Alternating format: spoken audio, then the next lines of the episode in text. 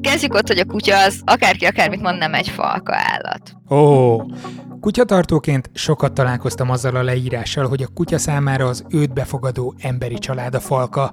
Nekem kell a falka vezérnek lennem, különben az ebb törekedni fog arra, hogy elfoglalja a helyemet a rangsorban. Vagy ez nem így van? Én még olyan ostoba kutyát nem láttam, aki azt hiszi a gazdájára, hogy ő egy ilyen fura, két lából járó, szörtelen kutya lenne, akivel neki versengenie kéne a brokkoliért. Vékony Kata, az ELTE etológia tanszékének doktorandusz kutatója lesz a mai adás vendége. Sziasztok, én Zsíros László Róbert vagyok. A Szertár Podcast 233. adását hallgatjátok, ami elsősorban a ti finanszírozásotokkal készül. Köszönöm, hogyha támogatjátok a patreon.com per szertár oldalon keresztül, hogy minél több ismeretterjesztő tartalmat tudjak készíteni nektek. Például olyanokat, amiben tisztázni próbáljuk a hétköznapi másképp értelmezéseket, mondjuk a kutyatartás terén. És azért fogalmaztam finoman, mert, mert tudjátok, hogy ez nem egyszerű. A hétköznapi életben szeretjük az egyértelmű megközelítéseket, a fekete-fehér válaszokat. A kutatási eredmények közlése viszont ezzel szemben épp annyira óvatoskodó, amennyire a komplex problémák kutatása ezt megköveteli. Plot twist. Katát eredetileg nem azért kerestem, hogy a családi kutyák falkájának mítoszát romboljuk, hanem mert saját kutatói bőrén is megtapasztalhatta nemrég, milyen az, amikor a sajtó felkap egy tudományos cikket, és masszívan félreértelmezi azt. Nem tudom, nekem valahogy az a koncepció a fejemben, ehhez az adáshoz, hogy a kutatók egy csomószor örülnek annak, amikor a sajtó érdeklődik a kutatásaik iránt, de ennek vannak hátulütői is, és Igen, ezt te megtapasztaltad. Mocskosan örültem neki, hogy érdeklődnek, ugye nekem ez volt az első, első szerzős cikkem. Úgyhogy, úgyhogy, és ráadásul úgy éreztem, hogy ez nem egy olyan hatalmas dolog. Aztán kiderült, hogy találtak benne olyat a ö, média munkatársai, amit érdekesnek találhatnak, és azért érdeklődtek, csak ö, ö, igen. Jó, nem azért, azért tegyük hozzá, hogy volna. Azért tegyük hozzá, hogy ti mindent megtesztek azért, hogy érdeklődjenek a munkáitok iránt, nem csak a témaválasztásban, de itt ilyen, ilyen címeket írogattam fel korábbi publikációtokból, hogy a szerény magyar fordítása, hogy a morcos kutyák jobban tanulnak, a kutyák elhízása és az ország gazdasági helyzete nem függ egymással. Ez eléggé Ig Nobel gyanús is egyébként szerintem, tehát hogy erre, erre akár pályázhattok is. A morcos kutyás az egyik kedvenc címem, amit ki tudtunk találni ever, tehát és, és azt, azt hiszem, hogy, hogy a saját press release is valami olyasmi címet adtunk, hogy a morcos kutyák diadala.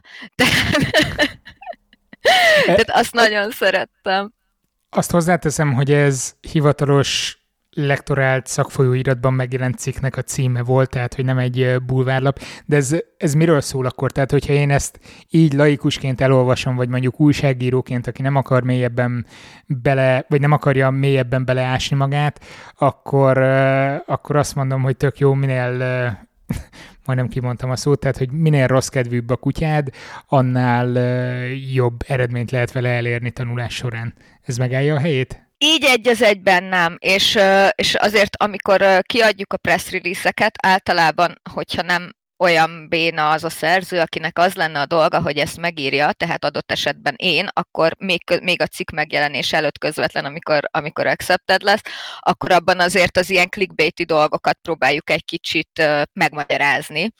A morcos kutyásnál igazából arról van szó, hogy amit mi találtunk, az az, hogy bizonyos viselkedések alapján egy ilyen jellemzőjét találtuk a kutyáknak, hogy irritabilitás vagy ingerlékenység, ami általában olyan dolgok, hogy nem szereti, hogyha a gazda csak úgy piszkálja, morog, ha fürdetik, morog, ha nem tetszik neki valami, vagy ugat, de emellett amúgy az is furcsa módon együtt mozgott ezekkel a viselkedésekkel, hogy például nagyon kitartóan küzd azért, amit szeretne elérni illetve asszertívan viselkedik, és azok a kutyák, akikre ezek a viselkedések jellemzőbbek, azok úgynevezett szociális tanulási helyzetben, azaz amikor egy embert megfigyelve kellett megtanulniuk egy feladatmegoldást, ügyesebbek voltak, amikor egy idegen embertől kellett tanulni, mint azok, akik alacsonyabb pontszámot értek el ezen. Ez, ez volt a, gyakorlatilag a lényege. Amikor idegen embertől kellett tanulniuk, tehát ez nem azt jelenti, hogy a saját gazdáikat utálják ezek a kutyák, azért morcosak velük,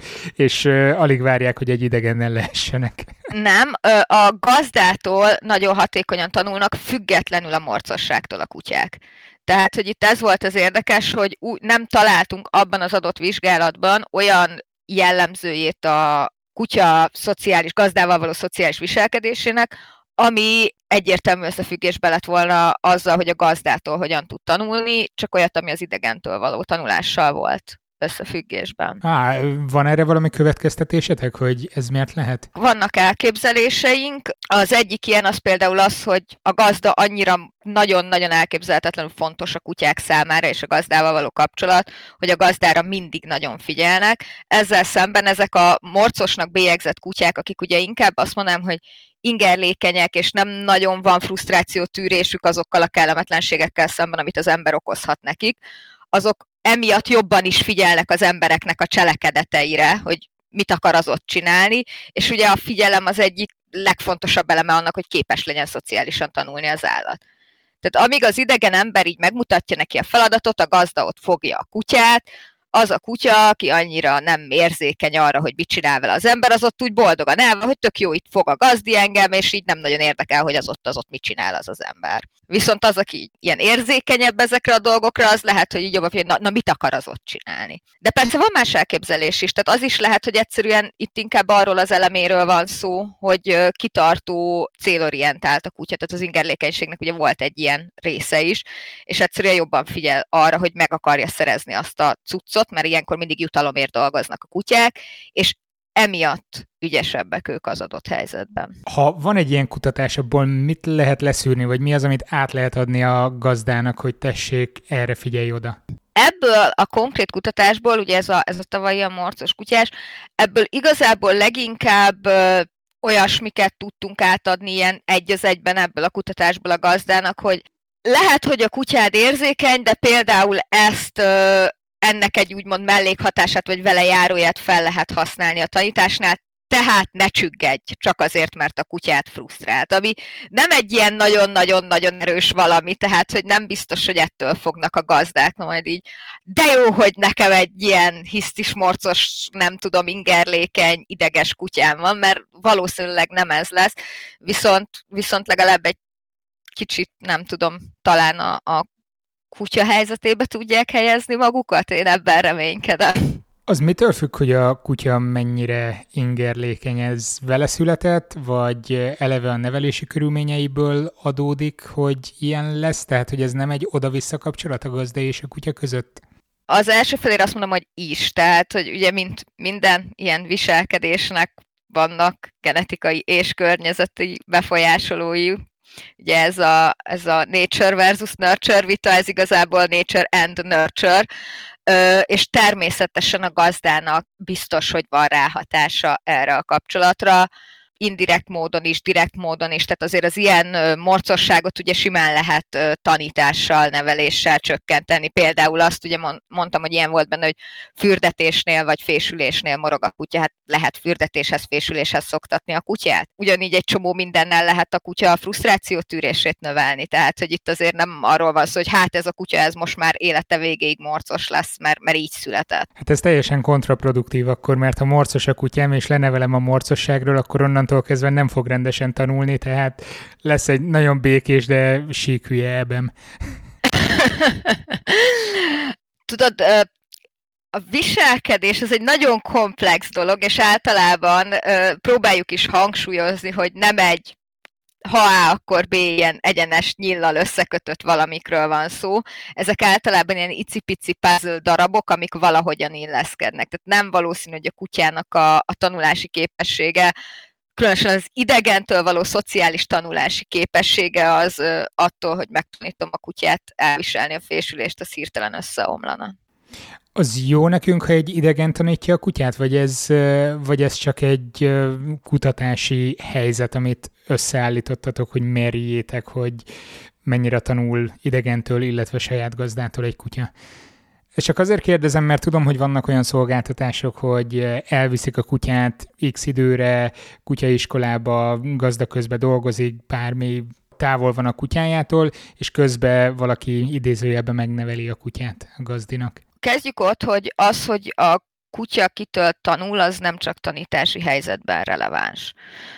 Azt hiszem, tán Béli mondta, hogy Pavlov mindig ott ül a vállunkon, emellett szeretném hozzátenni, hogy Tondák is mindig ott ül a vállunkon, tehát amit a kutya csinál, vagy amit lát, abból ő mindig tanul. Amit ő tapasztal, abból mindig tanul. Tanulhat viselkedéseket, de tanulhat akár helyzeteket összekötni pozitív vagy negatív dolgokkal, tehát alapvetően az, hogy idegentől képes tanulni a kutya, az nem csak tanítási helyzetben releváns. Az, hogy az ilyen ö, szolgáltatások, amiket nem tudom amúgy, hogy magyarul hogy hívnak, angol ez a board and train, tehát leadod a kutyát és ott kiképzik, nem ismerem annyira ezeket a szolgáltatásokat. Gazdiknak Magyarországon azt hiszem, hogy kevés olyan szolgáltató van, ami ilyet ajánl hogyha most így kilépek abból, hogy én valamilyen etológus féle vagyok, és így csak úgy kataként mondom a véleményemet, én ezt annyira nem szeretem. Valószínűleg nem elterjedt, mert tíz éve van kutyám, és járok kutyás közösségekbe, és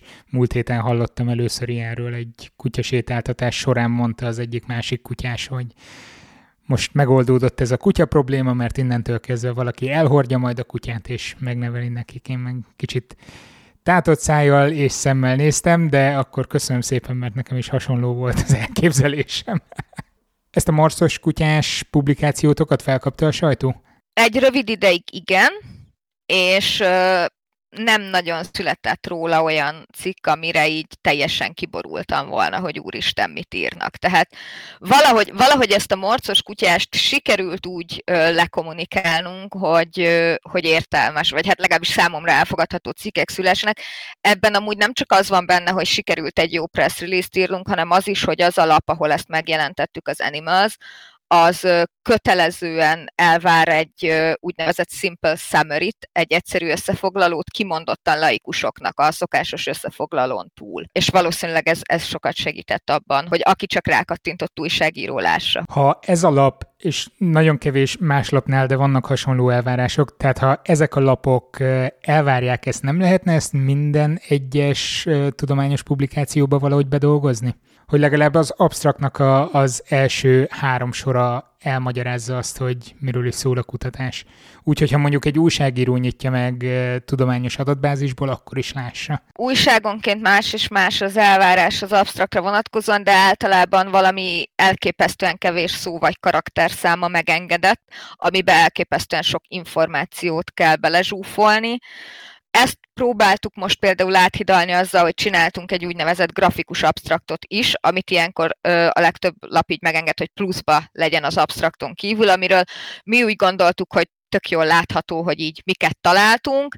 Volt olyan újság sajnos a mostani cikknél, ugye, aki ö, szépen a, a cikk részeként így le is közölte a grafikus abstraktot, és én úgy éreztem, hogy megérteni azt nem sikerült. Milyen, milyen szép átkötés erre a jelenlegi cikket, ami, ami most jött ki. Azért is írtam rád először, hogy, eh, hogy gyere beszélgessünk egy, erről, egyrészt mert érdekelnek a kutyák, és szerintem elég sokan vannak a hallgatók között is.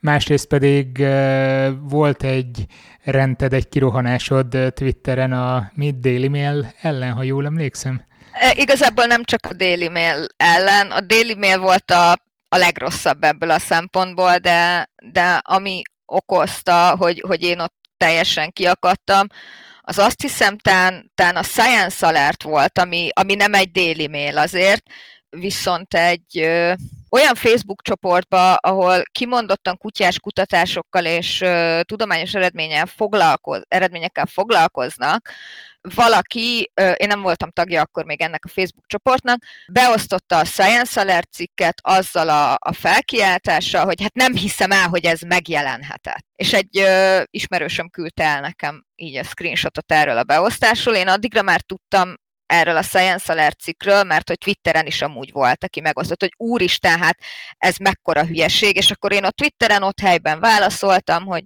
figyelj, ez nem teljesen így van, itt az eredeti press release olvasd el, kérdezz, hogyha valami van. Viszont amikor ebbe a eléggé nagy Facebook csoportba ezt valaki beosztotta, reagálni se tudtam rá, amúgy azt hiszem 5 vagy 6 nappal később fogadták el a csatlakozási kérelmemet, hogy bármit beírjak akkor, akkor ott valami elszakadt ebben a, a pillanatban, és véletlenül amúgy pont aznap találtam meg a Daily Mailnek is a, a vonatkozó cikkét, ami meg aztán már végképp olyan dolgokat írt, amit sehol nem írtunk, hogy, hogy ez így lenne, vagy nem tudom. Igen, hát a közösségi médiában 5-6 nap reakcióképtelenség az elég jelentős lehet, de avasd be minket, hogy miről szólt ez a cikketek. Ilyen nagyon izgalmas kulcsszavak voltak benne, mint a dominancia.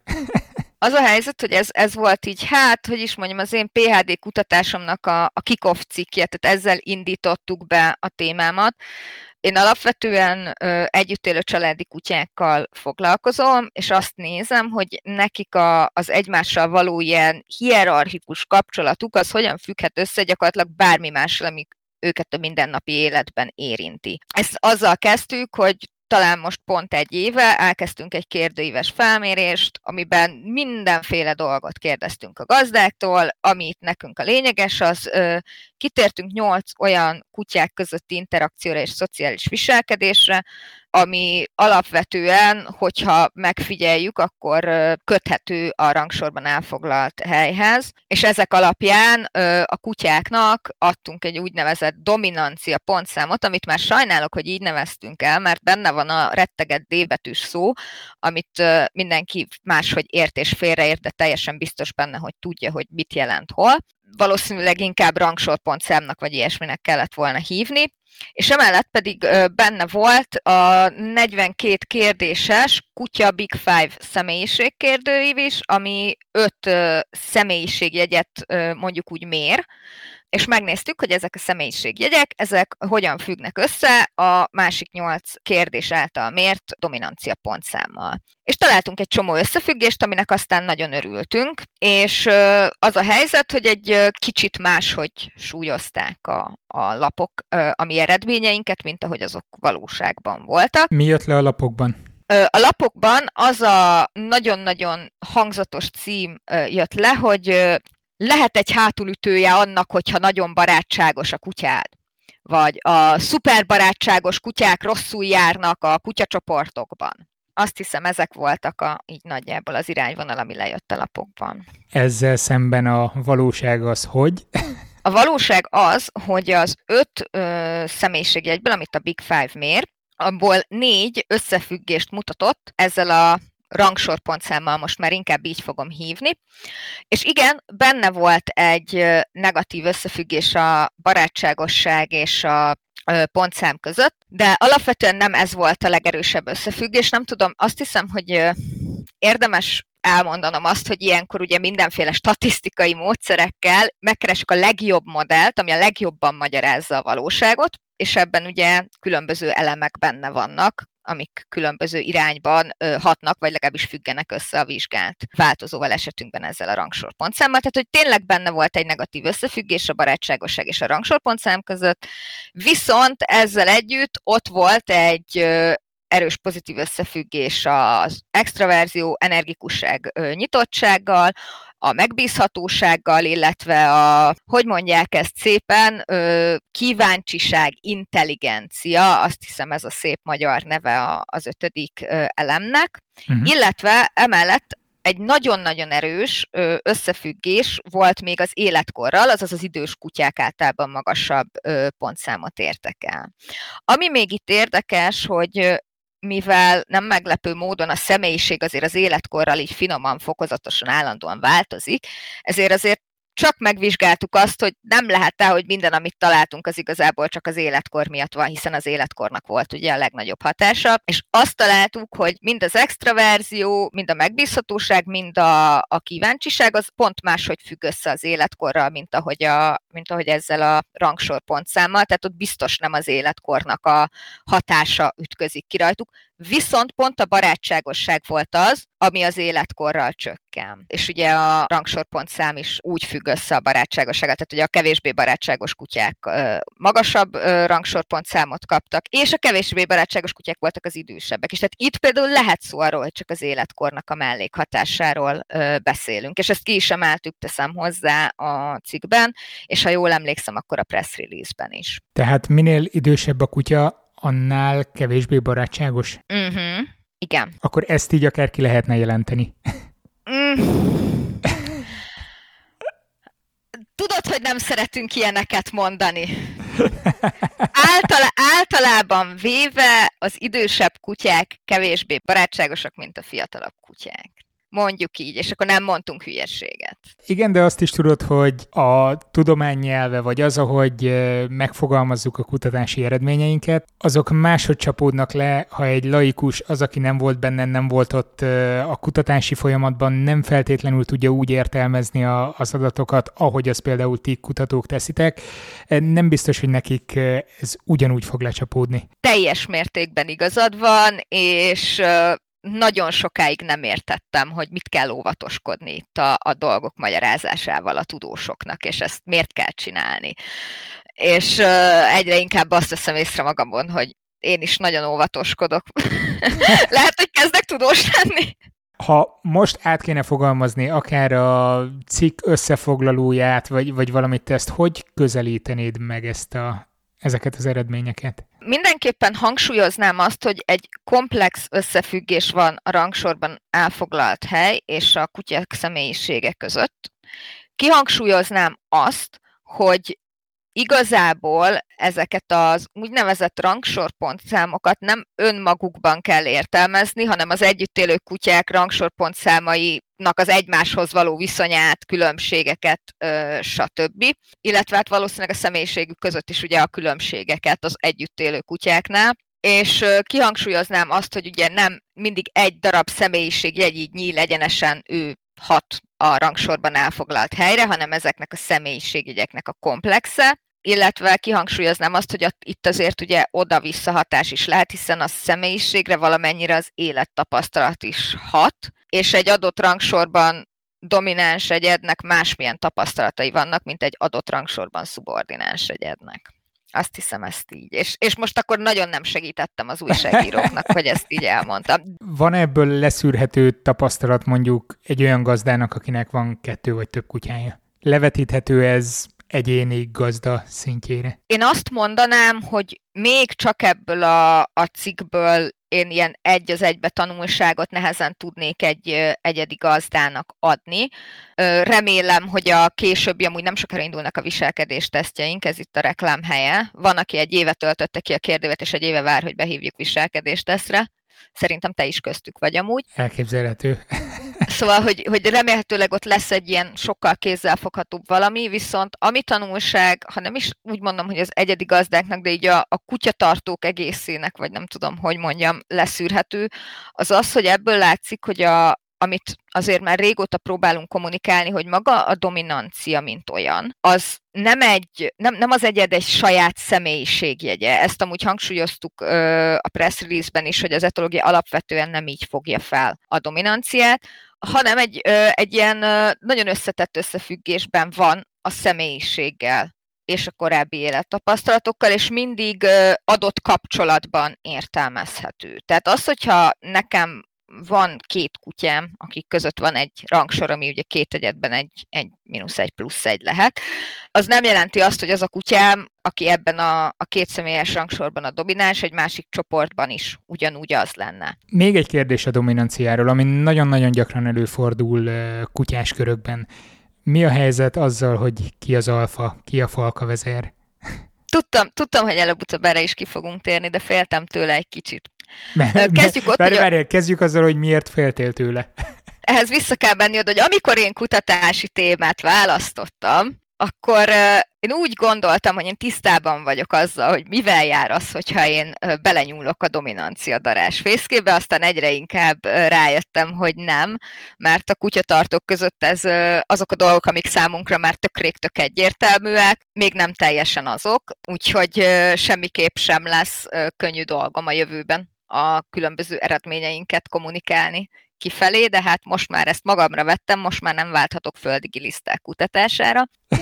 Kezdjük ott, hogy a kutya az akárki akármit mond, nem egy falka állat. Itt álljunk meg egy pillanatra. Tehát azt mondod, hogy a kutya nem egy falka állat.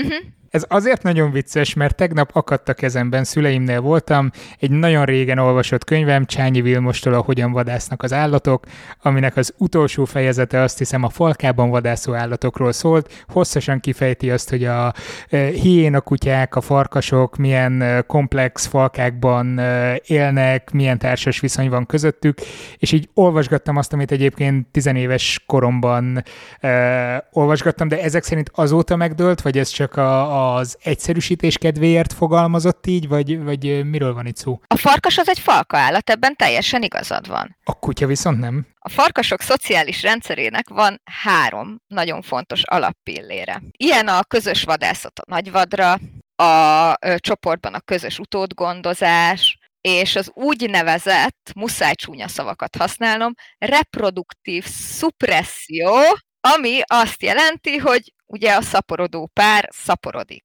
Ez a farkas falka igazából egy család. Van a szülőpár, és vannak az ő mostani és régebbi utódaik, akik akár három éves korukig is ott maradnak, aztán elmennek és alapítanak saját családot. Ez itt egy falka. Hány olyan kutyacsoportot tudsz, akik így élnek? Na várjál, Természetesen nem tudok ilyen kutyacsoportot, ha csak nem számolom ide mondjuk a dingókat, vagy vadkutyákat valahol máshol. Nem tudom, hogy ők így élnek -e egyébként. Nem. De itt...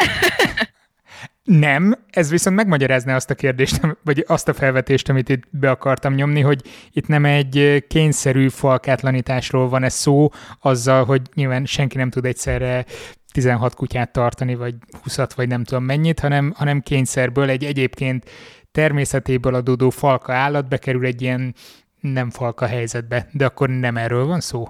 Nem, beszéljünk egy kicsit akkor az párja kutyákról. Ugye ők azok a, a kutyák, akik gyakorlatilag a vadon élő kutyák.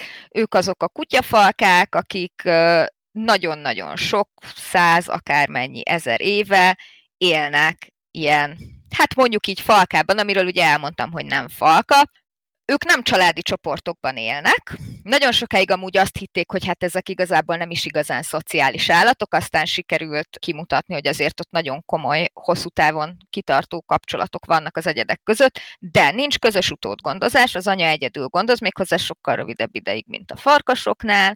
Nincs olyan, hogy csak egy pár szaporodik, hanem amikor tüzelés van, akkor mindenki mindenkivel, és nem vadásznak nagyvadra, ellenben nagyon hatékonyan turkálnak a kukában. Tehát gyakorlatilag semmi nincs meg náluk, ami a falka jellegű szociális csoportnak az alapja lenne. Tehát a háziasítás során, tudom, hogy leegyszerűsítem, kiírtottuk belőlük ezt a hajlamot? Valószínűleg megváltoztak azok a ö, környezeti nyomások, amik ö, a falka szerkezetet favorizálták és részesítették előnyben. Teljesen más ö, nyomások vannak a ezeken a párja kutyákon, mint a, mint a farkasokon. Tehát, hogyha belegondolsz, ezeknek a párja kutyáknak ott van folyamatosan az ember által, bár nem direkt, de biztosított táplálék. Uh-huh. Teljesen más csoportszerkezet kell ahhoz, hogy kukázni tudjon az állat, mint ahhoz, hogy egy nála sokszor akkora vadat le tudjon vadászni. Világos. Akkor az, amikor kutya nevelés tanításnál nem tudom még szót merjem használni, előjönnek olyan gondolatok, hogy úgy tekintsen rád, mint a falka vezérre, akkor ez nem teljesen igaz? Hát ez több sebből is vérzik, tehát hogy azon túl is, hogy hogy ugye nem falka állat a kutya. Vérzik abból a sebből is, hogy ugye a farkasok esetén is, mint az előbb elmondtam a csoport szerkezetüket, ott a falka vezérség azért egy viszonylag természetes következménye annak, hogy anyuci és apuci az, aki a falka vezér, és most nem látod, hogy ilyen milyen szép ilyen idézőjeleket csináltam a kezemmel. Szóval, hogy ez egy természetes következménye annak, hogy ők a szülők. Emellett ugye vérzik abból a sebből is, hogy más a csoportszerkezet, és vérzik abból a sebből is, hogy én még olyan ostoba kutyát nem láttam, aki azt hiszi a gazdájára, hogy ő egy ilyen fura, két lából járó, szörtelen kutya lenne, akivel neki versengenie kéne a brokkoliért. Ezt tudjuk egyébként? Hogy ezt hogyan lehet mérni, hogy, hogy hogyan tekint ránk a kutya? Azt, hogy hogyan tekint ránk a kutya, azt nagyon-nagyon nehéz mérni, és direktbe gyakorlatilag lehetetlen. Különböző helyzetekben, viselkedések alapján tudunk következtetni bizonyos dolgokra, illetve a kutyagazda kapcsolatnak azért vannak bizonyos mérhető elemei, amik alapján tudunk következtetni dolgokra. Az biztos, hogy a kutyagazda kapcsolat az mindenképpen egy aszimmetrikus kapcsolat, a gazda javára, mondjuk így. Tehát ha a kutyám a feje tetejére áll, hogy ő, ő legyen a főnök, megint mutogatom az idézőjeleket, ő akkor sem fogja ki tudni kinyitni a tápos bödönt. Nincs, nincs szembeforduló hüvelykúja, tehát hogy, hogy esélye nincsen. Emellett a kutya életének gyakorlatilag minden aspektusát, és most kimondottan a családi kutyákról beszélek, teljes egészében a gazda kontrollálja. Én mondom meg, mikor ehet. Én mondom meg, mikor pisilhet.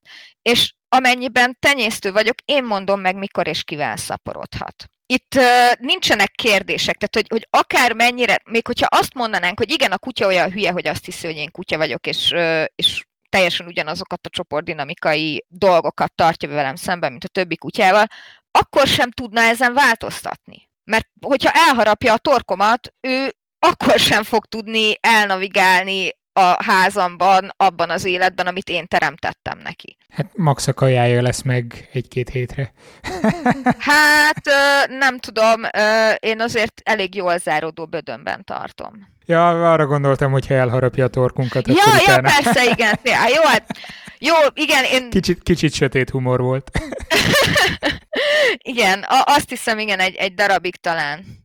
De mondjuk velem nem sokáig lakna jól sajnos. Oké, okay, hogyha nem falka vezérként tekint ránk a kutya, meg felfogta, hogy nem egy falkában él, hanem egy erősen kontrollált Matrix-szerű környezetben, akkor, akkor mégis hogy fogja fel ezt az egészet? Nekünk erre van egy elképzelésünk, amit gyengén alátámasztó érveket fel tudok hozni, és tervünk az, hogy ezt erősen is alá tudjuk majd támasztani és ez pedig az, hogy a gazdával való kapcsolat az egy nagyon fontos, sőt mondjuk így a legfontosabb erőforrás a kutya számára. És ha belegondolsz, ez tök logikus. Tehát a gazdával való kapcsolattól függ az összes életben maradást elősegítő előforrás, meg, erőforrás megszerzése. A pisi szünet. Az evés, az ivás, a pisi szünet azért komoly problémákat okozhat, hogyha nem tud pisilni az adott kutya. De hogy így minden, az, hogy ő életben maradjon, az a gazdával való szociális kapcsolattól függ. És hogyha innen nézzük, akkor viszonylag logikus úgy tekinteni arra, hogy a gazda, illetve a gazdával való kapcsolat az egy erőforrás a kutya számára. És ezért is uh, érdekes az, hogy én ugye az együtt kutyák közötti uh, dinamikát nézem, mert hogyha a gazdával való kapcsolat egy erőforrás, akkor itt viszont látnunk kell ezt abban is, hogy a kutyák közötti rangsorban a domináns egyed máshogy viselkedik a gazdával, mint mondjuk a szubordináns egyed. Tehát van egy versengés az erőforrásért. Gyakorlatilag ez a dominancia alapja, az erőforrásokért való versengés, illetve az erőforrásokhoz való hozzáférés. Ezt tudod, nagyon-nagyon szépen látom a saját kutyá Imon, azt akartam mondani, de a saját kutyámon, illetve az, ami itt volt velem jó pár éven át. Kumisz kutyám, aki tíz éve velem van nagyjából, ő soha nem volt az a nagyon bújós állat. Ezzel szemben, amikor Lajka megérkezett véletlenül az utcán találva, te ismered a sztoriát, onnantól kezdve látszott rajta, hogy ő nem nagyon szeretne itt lenni mellettem, már mint kumisz, viszont mivel Lajka folyamatosan kereste a figyelmemet, folyamatosan az ölemben akart lenni, vagy mindenképpen valahol mellettem, onnantól kezdve kumisz is érezte azt, hogy itt kell lennie mellettem, holott látszott rajta, hogy őt feszélyezi ez a helyzet. Amióta viszont Lajka nincsen, egy olyan felszabadult idős kutyám van, hogy nem lehet ráismerni. Örülök, hogy kumisznak egy, ez jól sült el ez az első, a másik pedig, hogy a féltékeny viselkedést ö, rangsortól függetlenül is ö, vizsgálják a kutyáknál, meg nálunk is ö, a tanszéken. Ilyenben voltam, Szerintem voltam is ilyen kutatásban volt, nálatok. Pont mondani akartam, hogy ha jól emlékszem, te voltál az Abdai Juditnak igen, igen, igen, a tesztjén. Igen. Mi is fogunk amúgy féltékenységteszteket is végezni, csak egy kicsit más szűrőn keresztül nem teljesen biztos amúgy, hogy, hogy a féltékenységnek ilyen egy az egybe lenne, lenne köze a rangsorhoz, de lehetnek olyan elemei például, ahol, ahol ez jobban megfigyelhető. Ugyanúgy, ahogy például a gazdához való kötődés egy annyira alap dolog a kutyáknál, hogy nem hiszem, hogy, hogy annak így egy az egyben lenne bármi köze a rangsorhoz, de lehetnek olyan elemei. Akkor ezt csak én fordítom le itt gazdaként magamban így. Nem, ö, amit megfigyeltél, azt, azt teljesen ö, egy, egy valid dolog, azt nem tudom ugye, hogy nálatok Kumisz és Lajka között hogyan alakult a rangsor, bár valószínűleg meg tudnám keresni, hogy a mi értelmezésünkben hogyan alakult, mert kitöltötted a kérdőívet. Igen, és vissza is küldtétek, de nem emlékszem már az eredményekre. Azt hiszem, hogy csak a személyiség kérdőívnek az eredményeit láttad te, tehát uh-huh. látta a gazda, a, a rangsor részét nem, ez azért van, mert azt nem automatikusan értékeltük ki, hanem azt nekem bele kellett vinnem ugye a kis statisztikai programomba. De alapvetően nem lepődnék meg, hogyha ilyen finom kis mondjuk így féltékenységi jelzések azok ilyenkor a, a domináns fél részéről jönnének, nem feltétlenül ilyen ö, nagyon erőszakos viselkedések formájában, mint hogy a fülénél fogva elhúzza onnan a másik kutyát, hanem tényleg ilyen sokkal finomabb jelzések által. Azt azért tudni kell, hogy a, hogy a kutyák alapvetően nem olyan vészesen agresszív állatok egymással, és az ilyen hierarchikus struktúrák sem feltétlenül ilyen direkt küzdelmek árán alakulnak ki, hanem ez rengeteg kommunikációs jelzés van, és amúgy rengeteg olyan kap- eleme is van a kutya-kutya kapcsolatoknak, aminek aztán meg semmi köze nincsen a rangsorhoz, meg a versengéshez, meg a dominanciához, hanem barátság, meg játék, meg kis, nem, nem akarom a kötődés szót mondani, mert annak egy nagyon specifikus jelentése van, de mondjuk így, hogy erős kapcsolat a kutyák között, tehát nem minden a rangsorról szól, attól függetlenül, hogy én azt vizsgálom, pont. Hát így alakult, én azt vizsgálom. Ezúton is köszönöm Vékony Katának, hogy a rendelkezésünkre állt. Nektek a figyelmet, a Patreon támogatóknak meg külön is a támogatást. patreon.com per szertár. Szerdán vagy csütörtökön várható a következő adás, ami a CEU február 25-i határtalan tudás rendezvényéhez kapcsolódik majd. Egy olyan témát veszünk elő, ami eddig csak egyetlen egyszer szerepelt a Szertár Podcast történetében. Székely Mózes fizikus, szociálpszichológus lesz majd a vendég. A téma a sport lesz. Ha még nem tettétek, iratkozzatok fel a podcastre a szertár.simplecast.com oldalon, Spotify-on, vagy tényleg azon a podcast alkalmazáson, amit egyébként is használtok. Ez az adások terjedésében nagyon sokat jelent, mint ahogy az is, ha ténylegesen megosztjátok a tartalmat. Köszönöm. Rövidesen találkozunk, addig is legyen szép hetetek. Sziasztok!